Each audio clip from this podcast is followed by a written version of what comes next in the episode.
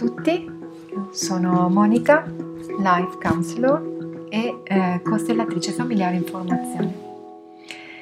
Ehm, attraverso eh, questi episodi, ehm, nella eh, prima serie di episodi di Pillole per l'anima e eh, Parole per il cuore, eh, eh, vorrei ehm, esprimere qualcosa riguardo alla relazione d'aiuto, in particolare il counseling e tutto quello che comporta appunto la relazione d'aiuto. Ehm, abbiamo, ehm, nel, nel primo episodio ho parlato di empatia, quindi ho accennato un po' in pochi minuti, ho uh, accennato a quello che è l'empatia, ne potremmo stare eh, ore e ore solo sulla parola empatia. E, ehm, ma non è lo scopo di questi eh, episodi. Ehm, nel secondo abbiamo un po' approfondito no? l'empatia in relazione con l'intesa, la compassione e abbiamo accennato a quello che è eh, la, eh, il comune denominatore eh, della, mm, di, di, tutte queste eh, eh, caratteristiche della, della relazione d'aiuto ma anche nella, della relazione tra le persone che è l'ascolto. Allora mh, mm, mi verrebbe da far, fare una domanda. A voi è mai capitato, uh, è mai capitato a qualcuno di voi di avere la sensazione che mentre state parlando l'altra persona che è davanti a voi, di fronte a voi, non veda l'ora che il vostro racconto finisca per poter parlare di sé, oppure per andarsene. Mm. Lì poi entrano in gioco altre, ehm, altri meccanismi, no? Mm. ma non andiamo ad approfondire sul perché magari la persona se ne voglia andare, eh, perché potrebbe essere tante cose, potrebbe essere uno scappare, potrebbe essere un... Ehm, eh, non voler affrontare qualcosa e via dicendo, che riguarda sé. Oppure ehm, eh, dall'altra parte vi è mai capitato di rendervi conto di pensare ad altro mentre stavate ascoltando il racconto di un vostro amico, di un familiare, del vostro compagno, della vostra compagna? E pensate a qualche episodio che vi viene in mente pensate a cosa stavate pensando in quel momento. Ci possono essere state varie, mh, mm, varie motivazioni. E adesso vi chiedo di pensare a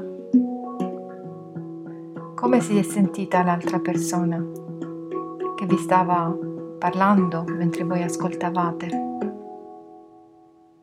Pensate che se ne sia accorta?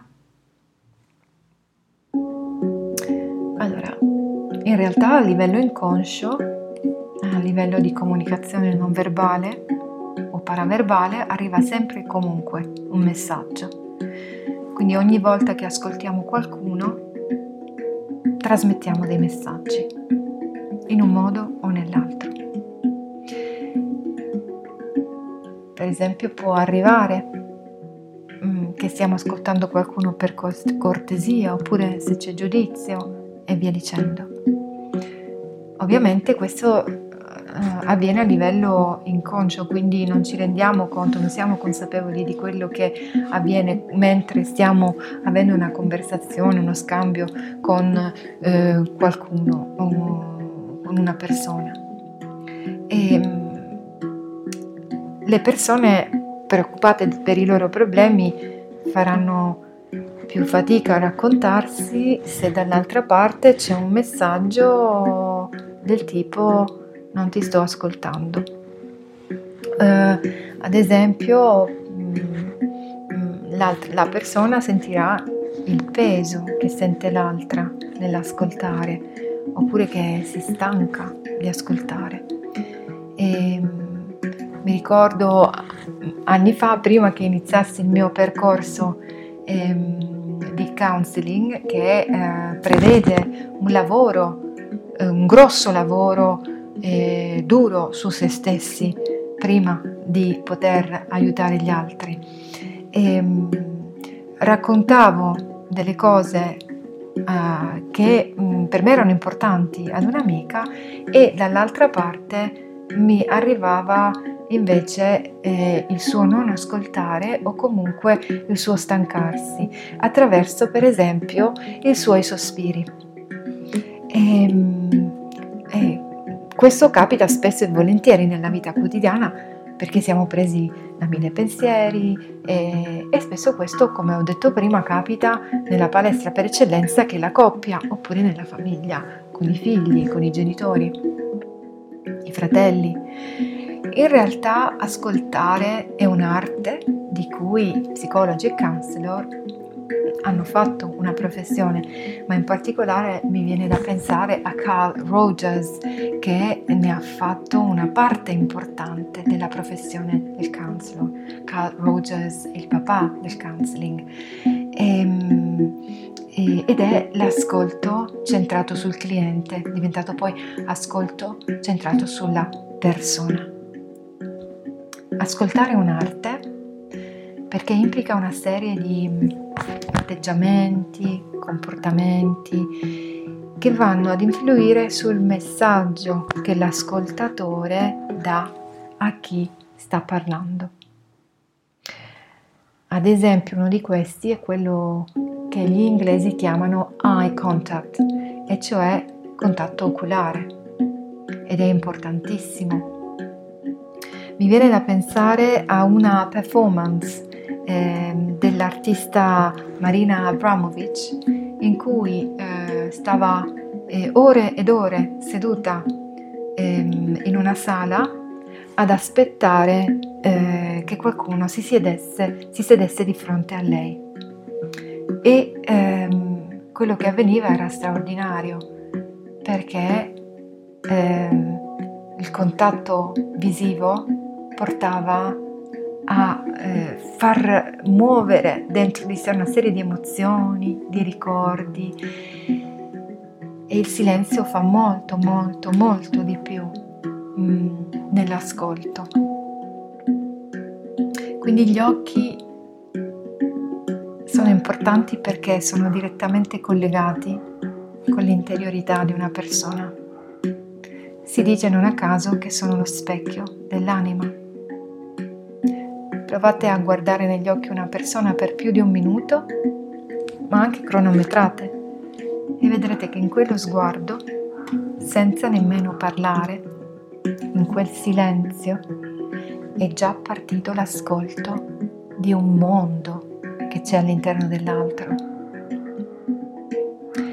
In questo periodo di distanziamento indis- nel quale dobbiamo indossare la mascherina, eh, l'unica forma di comunicazione in viso, che il viso è proprio quello che dà l'espressione delle, alle emozioni, sono gli occhi.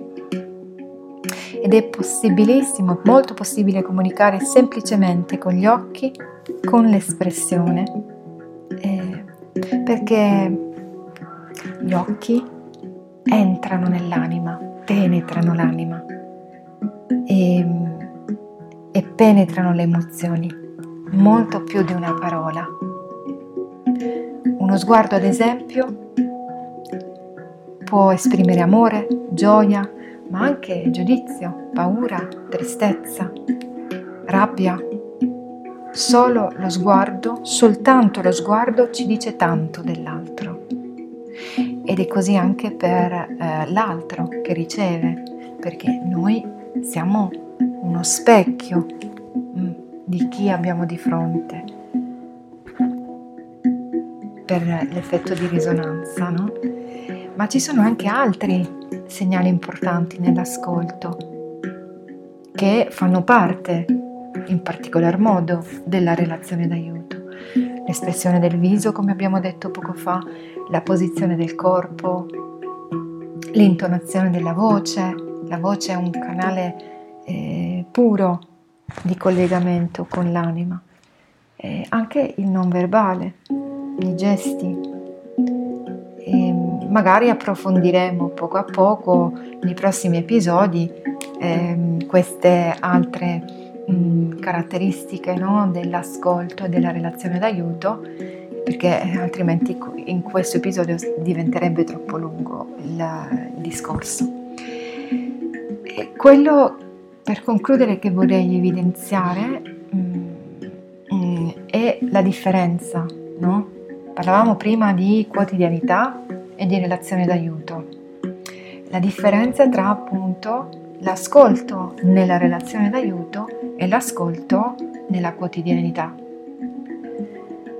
Le conversazioni quotidiane, chiamiamole quotidiane, che può essere tra amici, tra familiari, tra colleghi, sono più uno scambio in cui c'è un continuo movimento tra il mittente e il ricevente nella comunicazione. Nella relazione d'aiuto il mittente, ovvero il cliente nel caso del counseling, eh, occupa la maggior parte dello spazio della comunicazione. Non si tratta di interloquire come faremmo con un amico, un familiare o un collega. L'ascolto è appunto centrato sulla persona che chiede di essere ascoltata per il tempo che le è dedicato, perché quello è il suo spazio ed è il suo tempo. Si tratta di utilizzare nell'approccio centrato sulla persona o sul cliente l'ascolto attivo, utilizzando tecniche mm, di ascolto, mm, ne elenco solo qualcuna, la riformulazione, il rispecchiamento, eh, ma anche eh, il eh, metamodello, ma anche altre tecniche di ascolto, a seconda appunto anche dei vari indirizzi eh, di studio, ehm, che servono mh, mm, sia al cliente perché lo aiuta a, eh, a lo guida no? Alla, verso la consapevolezza e sia al counselor perché gli permettono di entrare sempre più in empatia a sintonizzarsi con la persona, eh, a comprendere le, su- le dinamiche che la muovono a dire o a fare determinate cose o a prendere determinate decisioni e così via. Insomma, si tratta di un ascolto che, che affina sempre di più le abilità ricettive per collegare mente e cuore, no? mente razionale ed emotiva e per ascoltare più che oltre a quello che viene detto a parole, ciò che sta sotto, negli strati più profondi, più interni di quello che il cliente sta dicendo. E quindi eh, mi viene da sorridere quando qualcuno a volte pensa che parlare con un amico sia la stessa cosa. Eh, eh, de, di, che parlare con un counselor. A volte qualcuno ha eh, quella battuta oggi sono stato ho fatto da psicologo, ho fatto da, tra virgolette, ho fatto da, ehm, eh, eh, ho aiutato quella persona, no? sono stato, eh, ho, ho, dovuto fare anche quello, no? In realtà non è proprio così. Mm, ehm, non si tratta di interloquire come faremmo con un amico, un familiare, un collega. E, e, e quindi ehm, anche per esempio se abbiamo la fortuna di avere un amico counselor, un amico psicologo, nemmeno quello ci aiuterebbe perché comunque non potremmo entrare con quella persona in una relazione di aiuto fluida e libera eh, proprio per il tipo di relazione che c'è eh, già prima di iniziare una relazione d'aiuto. E, ehm, e quindi ehm, non permetterebbe appunto eh, che ci sia um, una, eh, uno sviluppo personale eh, chiaro. E allora può valere la pena rivolgersi a un esperto nella relazione d'aiuto perché ci permette di vedere le cose da un'altra angolazione, ci permette anche di arricchire la nostra mappa di altri ehm, eh, particolari che prima non vedevamo. L'altro, il professionista, il counselor, in questo caso il counselor, ci aiuta a vedere quello che non, non stiamo vedendo dentro di noi. Perché come diceva Carl Rogers, la soluzione al nostro problema ce l'abbiamo noi stessi, solo che abbiamo bisogno di uno specchio, di qualcun altro che veda quelle risorse, quelle potenzialità, quei talenti che ci permettano di fare il salto, di vedere le cose da un altro punto di vista e di trovare poi quelle strategie che ci permettono di affrontare una stessa situazione più avanti, divenendo più consapevoli.